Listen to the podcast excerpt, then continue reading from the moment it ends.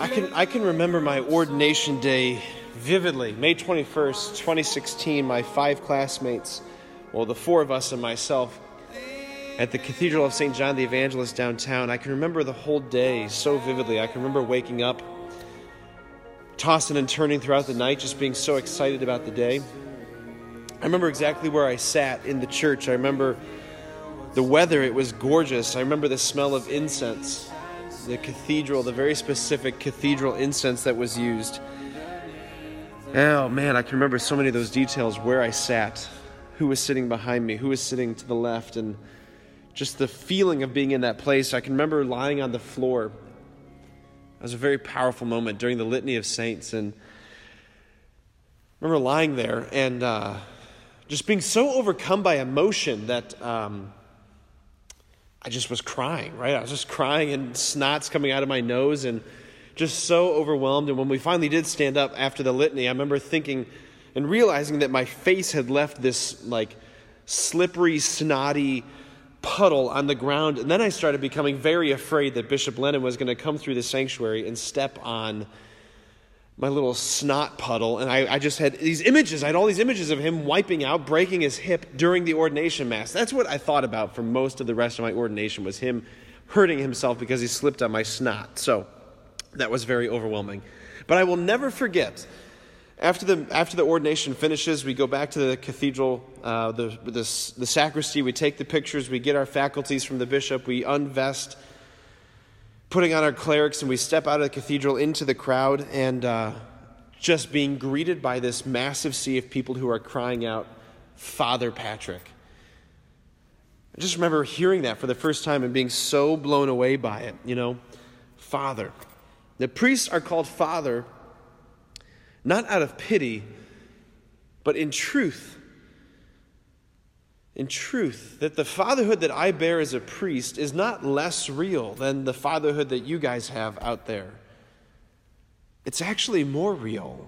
And I don't say that to be prideful. I don't say that to like boast. I say that just so that we realize that the way that these realities work, that the spiritual is more real than the physical. Right? Grace builds on nature that supernatural fatherhood is more real than biological fatherhood. And it's been tough to be a spiritual father these past couple weeks. It's been tough being a priest, as you well know. And the enemy of our human nature, the devil, wants nothing more than Christ's priests to retreat, to pull back, to become functionaries, to stop putting our hearts out, out there, to stop exercise, exercising our priestly and fatherly authority. And here's the deal I, I refuse. I refuse to do that. You know, I'm, I am not married in the same way that you are married. I'm not a dad in the same way many of you are dads.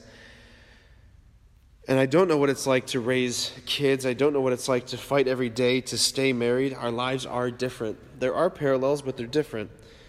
And being a mom and a dad today is more difficult than I, I really think I could imagine. Don't dismiss me because I haven't done it. I mean, I'm pretty perceptive. And the very thing that the Lord has called me away from, He's asked me as a priest to make the obsession of my life, that I've been called to contemplate day in and day out the mystery of the family and how it's meant by God to be an image on earth of his triune life. That I, as a priest, am called and called away from my own family so that I can serve you and your family and figure out ways to constantly bridge you and the Lord and make your family holier. And even though it seems right now that in our church, even though it seems that there's plenty of bishops and cardinals and members of the hierarchy who are getting fitted for their own millstone necklaces, men who have denied their sacred vows and turned their backs on the Lord Jesus, despite that, that does not strip me as a priest of the right and the authority to speak truth into your lives. On behalf of God, like as a father. That's what I want to do today. I want to speak from my own fatherly heart into your lives because this gospel today is intense, and we really need to hear from the heart of the Father what this is about. This is not meek and mild Jesus, gentle Jesus who just wants everyone to be kind to each other. This is This is the far reaching consequences of love, right? This is tough love. This is Jesus, the lover, the warrior, who is willing to do anything to spend eternity with us. You know, we modern Americans, we modern Christians, we really don't like talking about hell or the idea that it exists or the fact that people can go there. But the reality is, it exists and it's possible to go there. And the words about hell, the person who speaks about hell the most in the New Testament out of anybody else is Jesus himself. We don't like that. And we think, how could, come on, would, would a good and all loving God really send people to hell? And the answer to that question is no, because God does not send people to hell. There's not like a lever like we imagine where he pulls and there's a trap door and people go down to that other place. That's not how it works. People aren't sent to hell, they go there of their own free will and free accord. Because God has given us this amazing gift of free will where we are free to choose him or choose not him choose life, love, and truth, or we're free to choose death and indifference and lies. Hell is real, and it's really possible to go there. And what is there when I speak of hell? What is that? It's not the childish image of fire and pitchfork wielding demons. It's not that. It's the state of eternal separation from God, the permanent, non repentable state of being eternally separated from love itself and truth itself and beauty itself. Which is why I've heard this week multiple times, and maybe it's because I've been cued in because of this gospel, but when people joke and say things like, you know, in jest, referring to something that they've just done or something they've just said, or, you know, oh, I'm, oh, I'm going to hell. Like, it's, it's actually not funny. Like, if we only knew it is so awful, which is why Jesus can say unblinkingly that it's better for you to hobble into heaven without a hand, without a foot, without an eye, than it is to preserve these things for, for, for Gehenna, for hell. It's awful. You know, parents, I want to speak to you for a moment. The Lord has entrusted your children to you.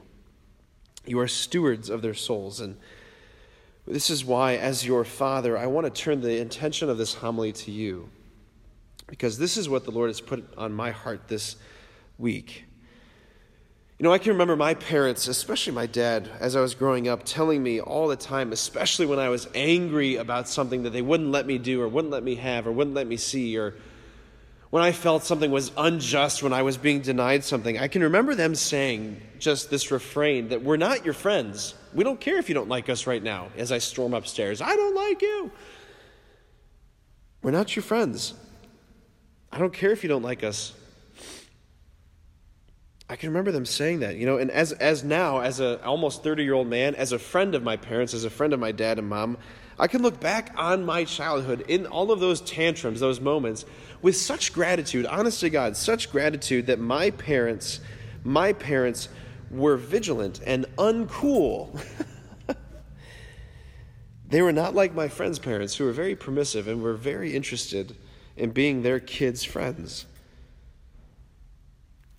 You know, the Lord says, Whoever causes one of these little ones to sin, better would it be if a millstone were tied around his neck and cast into the sea.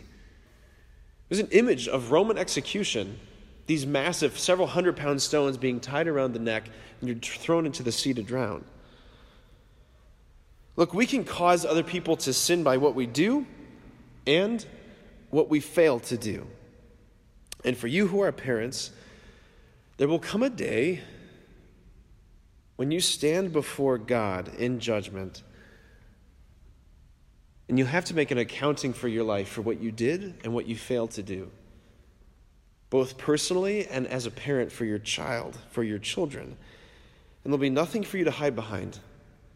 All, this, all the excuses in the world will dry up and they'll be found lacking. And God will look at you and ask you, like, were you a good steward of that little soul that I gave you, those little ones? What did you do? To shepherd these little souls, these little ones? How did you form them and guide them and mold them and protect them from evil? How did you orient their lives towards me? How'd you protect their hearts from being exposed to spiritual poison? You will be held accountable for what you did and what you failed to do, just as I, as a priest, will be held accountable for the homilies that I preached and the homilies that I didn't preach, the ministry that I did and what I didn't do. And it's so easy as a priest to just focus on preaching the things that make me popular, make me likable. It's really hard to stand in front of a group of adults, men and women who have kids and families and struggles, and to poke a very sensitive button to say, Are you doing enough? There are a lot of places in your kids' lives that you have to be vigilant as a parent, and there's so many that we could talk about. There's so many I could dive into, but I'm only going to focus in on one area. It's an area where I see parents, not necessarily you or you or you, but a lot of parents of this generation. I've, it's an area where I see a lot of parents falling asleep at the post, at their post, and failing. I'm speaking specifically about the way that your kids use and have technology, especially their smartphones and internet usage, all of that stuff. And I just, as your father, as someone who really loves you and wants your good and wants the good of your family and your good and your children, I just want to ask you some questions about this. Do you, as a parent, do you claim a right and authority to see and monitor your kids' phones, laptops, iPads? Xbox accounts, those sorts of things. Like, have you ever touched your, your teenage daughter's phone, your teenage son's phone? Have you ever said, let me see that? Do you claim that authority? Do you, do you ever take their phones like randomly, like search and seizure? Do you ever take their stuff, their technology randomly to look at it, to peruse it, see what's going on there? Do you allow them to have these technologies in their own rooms and in their private spaces where they can't be monitored? Like, do, do, you, do you know what apps they have, what apps they use? And do you know what those apps are for, what they were designed for? Like, have you ever seen, have you ever seen your sons, have you ever seen your daughter's Instagram account? Or even their Finsta, right? That's the thing. They have these fake Instagram accounts. Have you seen their VSCO page? Have you seen their Tumblr? Have you seen like their Snapchat? Have you looked at have you looked at this? Have you said, "Hey, I need to look at that"? Have you seen what they post? Have you seen who is direct messaging them? Who they're direct messaging, the DMs, right? Have you looked at this? Are you proactively protecting them? This is the point. Are you proactively protecting them from developing life determining habits? Habits that will absolutely, that's not my opinion, not the opinion of a priest, but habits that will absolutely, based on neuroscience, habits that will cripple their ability to love and to flourish. Because there is a multi billion dollar industry of human exploitation that is just so happy to have unfettered, unblocked, 24 7 access to your children's very impressionable, very moldable brains via their smartphones, iPads, laptops, all of that stuff. Why? So that these companies can develop addictions in them and fuel an industry that grosses more than every other every major sports franchise combined. Like do, do you know that according to the most recent data, the average age of exposure for a child to explicit content on the internet is 9 years old? That it's searching for them do you know that, that a lot of these companies that I'm speaking about, these companies buy up domain names on the internet. They'll, they'll buy up the popular toys or movie characters or movies or TV characters, all of these things like taglines or, or, or, tags that are associated with youth culture. They'll buy up these areas of the internet and associate them, they'll connect them to explicit sites so that things are they are actively seeking to, reach your child. They're proactively attempting to get them to see stuff that they shouldn't because they want to shape their brain. This is serious right? This is heavy and i don't usually preach like this or preach about this or on this level but the, pro- the point is this that kids do not have the capacity to know what's really good for them. That's why they have parents. They don't know how to make long term investment through short term sacrifice. They're creatures of the moment, creatures of habit, creatures of immediate gratification. And it's your job as their mom and their dad to help train them in delayed gratification, to steer them, to provide guardrails, to be uncool, and to say, This is not good for you. You must protect them. You must protect them. You must be willing to have the difficult and awkward conversations, not, not just once, not just twice, not just three times, but again and again and again to revisit these topics that matter so, so much. Keep talking. Keep talking. Don't think that just a talk, the talk, is all that's necessary. Gosh, it's not. It is not. Because your silence on these issues, these, your silence on these very difficult topics, does not mean that they're not going to hear it. It just means that someone else who does not love your child is going to get to frame the narrative for them. You must be willing to be uncool. You must be ready for them to hate you and be mad at you and angry with you. You must be willing to amputate. Here's the point of the gospel this is where the rubber meets the road for you as moms and dads. You've got to be willing to amputate things in their lives. No, I'm sorry. You, you need to not have your phone for a little while. Like, as your dad, I can see that you literally can't put it down. You are addicted.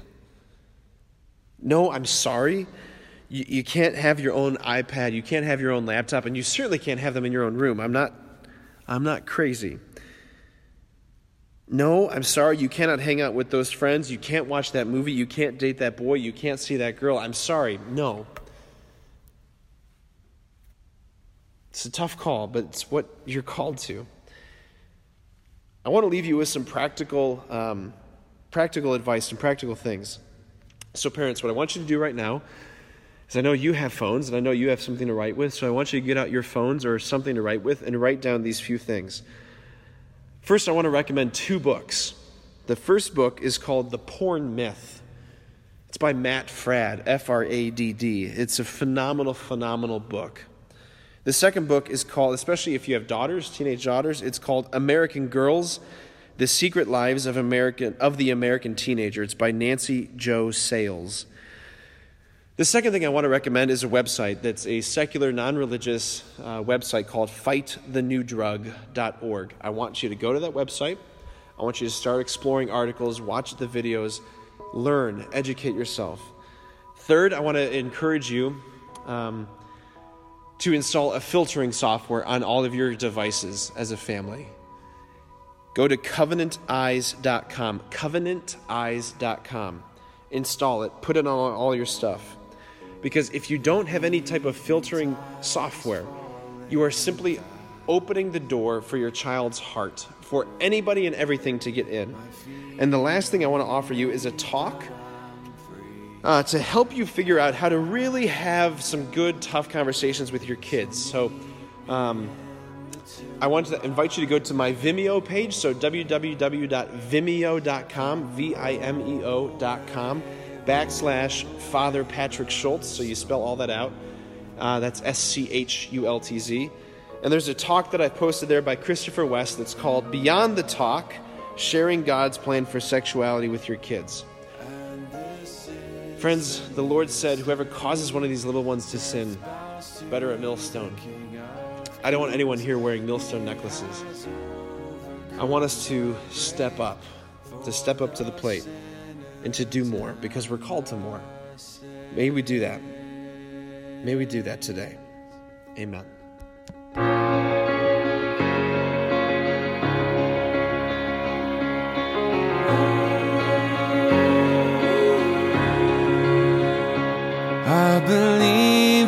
Sun.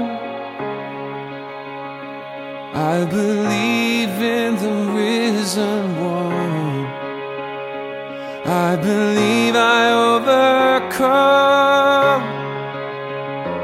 by the power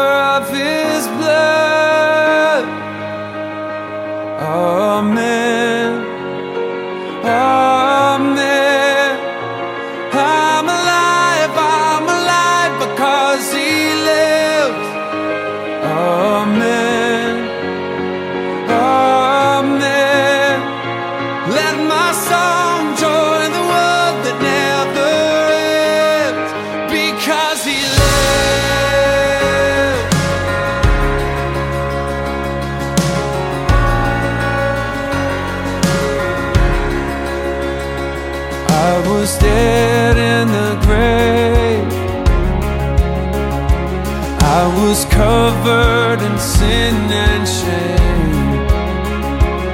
I heard mercy call my